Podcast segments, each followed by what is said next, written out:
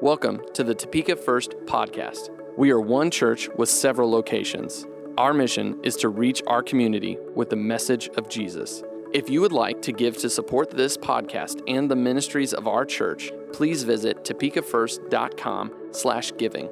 Enjoy the podcast. Good morning. It's great to see you. I'm glad you didn't see the last few seconds of my life because you would have thought, oh my goodness, I forgot the microphone. Nothing major, just forgot the microphone. Yeah, okay. We're glad this was the last week with no uh, people in the room. Well, great to see everybody. I'm so glad you are with us today. Starting next week, as you just saw in the video, you will be able to join us here at the Boulevard campus. If you're comfortable. If you're not comfortable, you are welcome to stay home, watch online. Not a problem. We're glad we have those options available to you. Today, we're going to take a look at Matthew chapter 5, continuing our Kingdom of Heaven series. You know, this is an easy teaching of Jesus to apply if we just read it casually and don't dig into what Jesus is really pushing us to do. I want you to think about the fact that Jesus taught this lesson 2,000 years ago. And it's still very current today. It's also an easy teaching for us to see how it applies to other people's lives and not our own.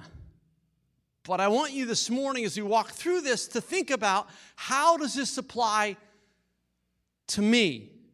Not to somebody else, to me. Like not me, you. Okay, because it's easy to pick on me. You need to pick on you. And you need to understand how God is speaking into your life. Because in my case, there's a lot of opportunity to apply this. I have struggled much of my life with anger. Many of you have not seen it. Most of the time, the anger is directed at myself and my own failures and struggles. But there are moments in my life when this is more difficult than others. I guarantee you, though, I'm not the only one who struggles with what Jesus is teaching in Matthew chapter 5, verses 21 through 26. All of humanity has some growing to do. So let's look at Matthew 5, 21 through 26. Let's read it. You have heard that our ancestors were told, You must not murder. If you commit murder, you are subject to judgment. But I say, if you're even angry with someone, you are subject to judgment. If you call someone an idiot, you are in danger of being brought before the court. And if you curse someone, you are in danger of the fires of hell. So if you are presenting a sacrifice at the altar in the temple and you suddenly remember that someone has something against you, leave your sacrifice there at the altar Go and be reconciled to that person, then come and offer your sacrifice to God. When you're on your way to court with your adversary, settle your differences quickly. Otherwise, your accuser may hand you over to the judge, who will hand you over to an officer, and you'll be thrown into prison. And if that happens, you surely won't be free again until you have paid the last penny. So I know for most of us, we completely understand the command of the law which says, you must not murder. And so do the people of Jesus' day. Unfortunately, there are those in our society that need to hear the simple instructions found in the law do not murder. That's really easy. Don't kill anyone, period. Just don't kill anyone. I know there's exceptions the Old Testament and some of it even pre law. I get it. I, I, know there's some of that. Check Genesis 9 6 and others that were included in the law are defending one's home and accidents. And we're not talking about all that. What we are talking about is murder.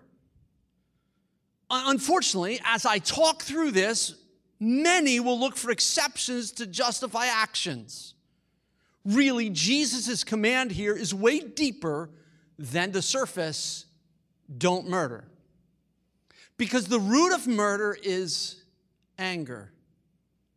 Now, I'm sure that most of you have heard by now about the tragic loss of life of Mr. George Floyd, who died at the hand of a police officer in Minneapolis, Minnesota. Our hearts are broken over that tragedy. And we need to be vigilant in prayer for the Floyd family, the officer's family, American cities that are under duress as they attempt to manage the chaos that has swept through their cities. For safety of law enforcement officers who have been asked and tasked with managing a multitude of emotions from people in the cities where they serve. The Bible tells us to mourn with those that mourn. Our black brothers and sisters are hurting all across the country from what has transpired over the course of the last few weeks. Our responsibility is to love them, pray for them, emphasize, empathize with them, and ask God for wisdom concerning what our responsibility is in in helping to heal their hurts. If your first reaction to what I've just said is some sort of defensive thought or a thought towards arguing, you have a problem. It is exactly the issue that Jesus is trying to get us to address in his teaching. And in this teaching, the root cause of murder is anger. If you find yourself struggling with anger, you need to do something about it. If, as a parent, you find yourself reacting to your children with anger, and that anger leads you to doing something wrong, deal with the anger, get help. It's how children end up in foster care at times because of anger pent up in a parent. If you're on the job and you struggle with anger, get help. Anger is only going to lead to bigger problems. The police officer in the George Floyd case probably didn't start out in law enforcement thinking, I'm going to do this so I can kill someone and get away with it. The issue, in all likelihood, is anger that, doesn't, that wasn't dealt with. And at the very least, it is the exact issue Jesus deals with in this teaching. In fact, John wrote this in his letter, 1 John 3:15. He said, "Anyone who hates his brother or sister is really a murderer at heart."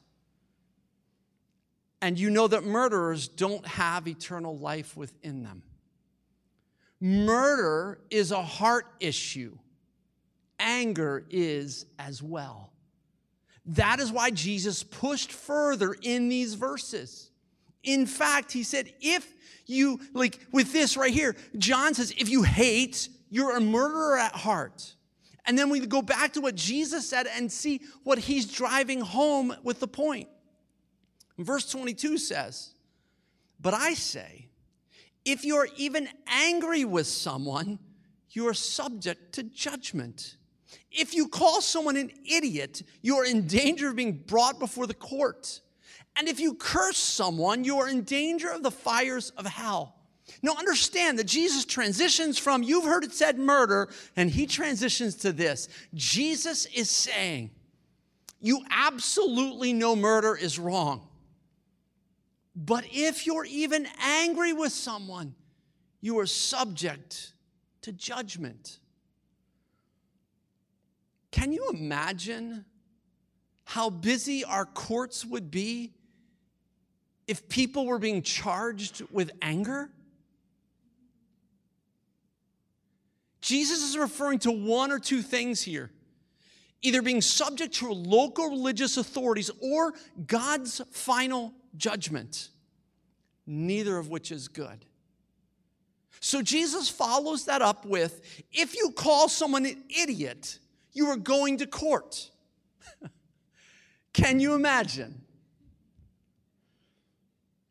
Judges all over the world has gone, oh no, no, no, we have no life. If you curse someone, you are in danger of the fires of hell. Jesus was probably speaking here of the valley of Hinnom outside of Jerusalem that was used to burn garbage. And I don't know about you, but if you ever drive by someplace that's burning garbage, it smells. And by the time that Jesus was speaking these words, those words and the valley of Hinnom was used to indicate the state of final punishment. So Jesus is really pushing really hard here. He's saying if you curse someone, you're in danger of final punishment. Why is this so bad? Why is Jesus pushing so hard in this instance about those things? I mean, I get it, we shouldn't murder, but you know, calling someone an idiot or cursing someone, how bad can that really be? Well, Jesus is telling us how bad that really is. And it's so bad because every person bears the image of God and therefore is to be given dignity. Not only are we not to take physical life of a human being, but we are not to do anything that demeans a person's dignity. When you speak of someone and it demeans them, it's a problem. Okay, if you're wondering if you struggle with this, potentially just take a few moments and uh, read your social media posts. When you get done looking at your social media posts, start by evaluating your thoughts. If you don't struggle in any way in this area, come talk to me when I'm done and you can speak on the week when we're dealing with adultery and divorce because you're obviously perfect. And what I'm saying to you at the moment is Jesus is being very, very specific here that all of us, as followers of Jesus, and he's teaching this to a crowd of people, and he's saying to them, You've heard it said, don't murder. Basically, his words at that point are wonderful. Now, understand what that really means. Now, go a little bit further and understand what it means to value humans. Go a little bit further and understand what it means to value life in general. Understand what it means to love people. Murder is one thing, we understand that. But when you start to demean others, you are sinning against God and against other humans. And our responsibility is to love people and for a follower of Christ, our speech and our communication about others needs to be building people up, not tearing them down. C.S. Lewis referred to this as the weight of glory in one of his most profound sermons, calling for us to pattern our lives so that we promote our neighbor's glory. To quote, the load or weight or burden of my neighbor's glory should be laid daily on my back, a load so heavy that only humility can carry it, and the backs of the proud will be broken. If you aren't already realizing you have some work to do in your life, Jesus continues in verses 23 and 24. So if you're presenting a sacrifice at the altar in the temple and you suddenly remember that someone has something against you, leave your sacrifice there at the altar. Go and be reconciled to that person. Then come and offer your sacrifice to God. Now, this is really important. If you realize someone else has something against you, like you pick up on the fact that you might have offended them, you may have said something that hurt them. You, they may have picked up on something you said that you didn't intend to hurt them, and yet you pick up on the fact that there might be an offense caused, And they may have read into something you said, and, and, and, and, and you realize that there might be a problem. It isn't their responsibility to come to you, it's your responsibility to go to them. You need to drop everything and go reconcile the relationship. Relationships with people are more important than your offering that you're going to give. If you haven't understood this yet, Jesus really values people, and we should too. Jesus demonstrated his love for people by dying on the cross for people. So people matter to God. People matter to God more than anything else in all creation. If you're more concerned about the death of an animal than a human being, there is a problem.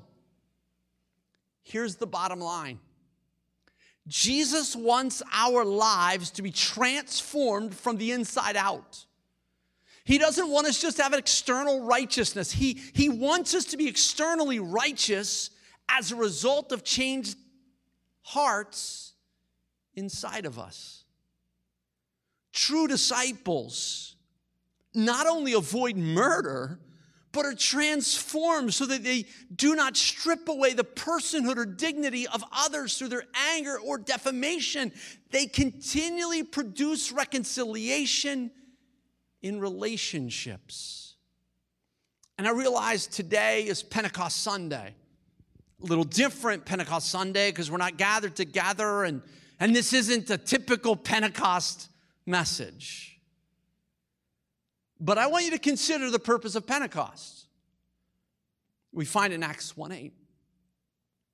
But you will receive power when the Holy Spirit comes upon you and you will be my witnesses, telling people about me everywhere in Jerusalem, throughout Judea, in Samaria, and to the ends of the earth. We are to receive power to be witnesses, which means point people to Jesus. We can't point people to Jesus if people can't see Jesus in our lives. The Pentecostal church and the Assemblies of God don't have the best history when it comes to racial reconciliation. Although at one of the greatest outpourings of the Holy Spirit at Azusa Street, there were some amazing things that happened. During the Azusa outpouring in 1906 and 1909, racial tensions in our country were really high, eh, particularly between blacks and whites. It was known that blacks and whites didn't worship together nor attend the same churches. And one of the unique things about Azusa was its racial diversity. The diversity was so prevalent that it caught the attention of many who attended those meetings, including one of the leaders, a gentleman by the name of Frank Bartleman. When Frank saw blacks and whites and Latinos, etc., coming together under the banner of Christ, he said, quote, the color line was washed away in the blood. Here's a little more from the same story. African Americans, Latinos, whites, and others prayed and sang together, creating a dimension of spiritual unity and equality almost unprecedented for the time. It allowed men, women, and children to celebrate their unity in Christ and participate as led by the Spirit. Indeed, so unusual was the mixture of blacks and whites that Bartleman enthusiastically exclaimed, The color line was washed away in the blood. He meant that in the sanctifying work of the Holy Spirit, the sin of racial prejudice has been removed by the cleansing blood of Jesus Christ. My prayer and I hope your prayer is may the same outpouring of the Holy Spirit that washed away racial bias and prejudice in those times do the same in ours. Look, when we look at what Jesus is teaching, we know it comes down to love people. That's what he did. He loved people. Sometimes we need to understand the things that keep us from really demonstrating what love is. And Jesus was saying, like, loving people isn't just not murdering them. Loving people is looking at people with dignity and respect and honoring them and choosing not to say things that would bring them down. That's why James tells us blessing and cursing shouldn't come from the same mouth. We can't bless God in our worship and then speak negatively of someone else. We must understand the power of love and grace in our world today. I know this the answer to all that we deal with in our world is Jesus. And it's Jesus changing all of us from the inside out.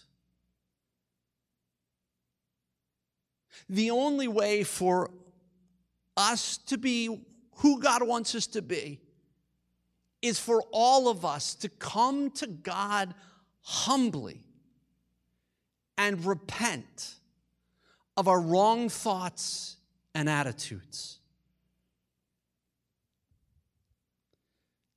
I'm really not worried about a bunch of us going out and murdering people. I might be worried about us not valuing people the way God does. Just because our culture doesn't value people and assails the dignity of people doesn't mean followers of Jesus can. We must live at a higher standard. We must live and lead people towards Jesus. So, really, my challenge to you in this moment is will you let God convict you and ask Him to help you and even pour out the gift of the Holy Spirit upon you? Because honestly, the solution to what we deal with in our world and the solution of what we deal with in our lives, the internal struggles that we deal with in our own lives, the anger that can so easily control us, is Christ changing us from the inside out. And constantly and consistently coming to Jesus and asking for his help. It isn't a one time thing. In fact, it's probably a regular occurrence. You are not going to get mastery and it's going to be all good for you. Again, if it is, God bless you. But I know for me in my life, the struggles that I walk through are real and they're consistent. Oh, it gets better over time. I get it. But we're always going to be these moments where, where things are going to rear up in our lives.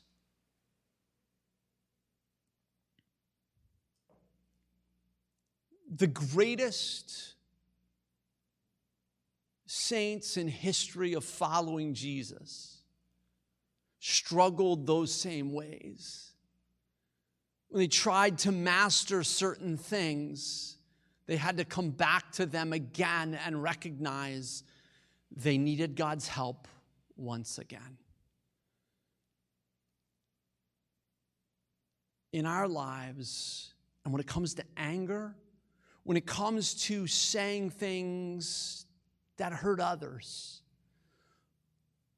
look, when you live in a culture and a world that puts people down quicker than they build them up, it's easy to follow the pattern of the world. That's why uh, Romans teaches us do not be conformed to the pattern of this world, but be transformed by the renewing of your mind. Because if we allow the things around us to, conf- to, to make us conform to that. We will never present Christ the way he wants to be presented. We will never be the witness that Jesus wants us to be. He will never be the witness that the world needs us to be. We, as followers of Jesus, must set the tone and the example of what it means to love people, to care for people, to speak good of people, to encourage people. Yes, we should never murder anyone. That's the easy part of that command. The rest of it all deals with internal because the scriptures teach us plainly out of the abundance of the heart, the mouth speaks. So if we have struggle in our lives, it's going to come out at some point. It may not be murder, but if we have thoughts that are not conformed to the image of Jesus, and if we think on those things, we dwell on those things, we harbor those things, and we don't allow the power of the Holy Spirit to change those things, they will come out. And so the responsibility we each have is what is going on in here? And what does Jesus need to change? In me, not in someone else, in me. How does this affect me? Until we're willing to be humble enough to say that, we will never make the changes that God wants us to make. So, again, would you let God convict you and ask Him to help you and even pour out the gift of the Holy Spirit upon you because He wants and needs good witnesses in our world today? Let's pray. Lord, thank you for this morning. Thank you, God, for this day and this time and your word. And Lord, I'm asking that we all will look at our own lives and we will evaluate our own hearts and we'll continue to evaluate our own hearts and we will look at them and we will allow you to make us more and more like you. God, would you help us to be the best witnesses we can be. Lord, thank you that you love us. Lord, help us to love people around us. In Jesus' name, amen. This morning, if you have prayer requests and you need us to pray with you, put those in the comments. Uh, otherwise, take a moment. I realize a little different message, a little different finish. Allow your own life to be challenged as the worship team leads us.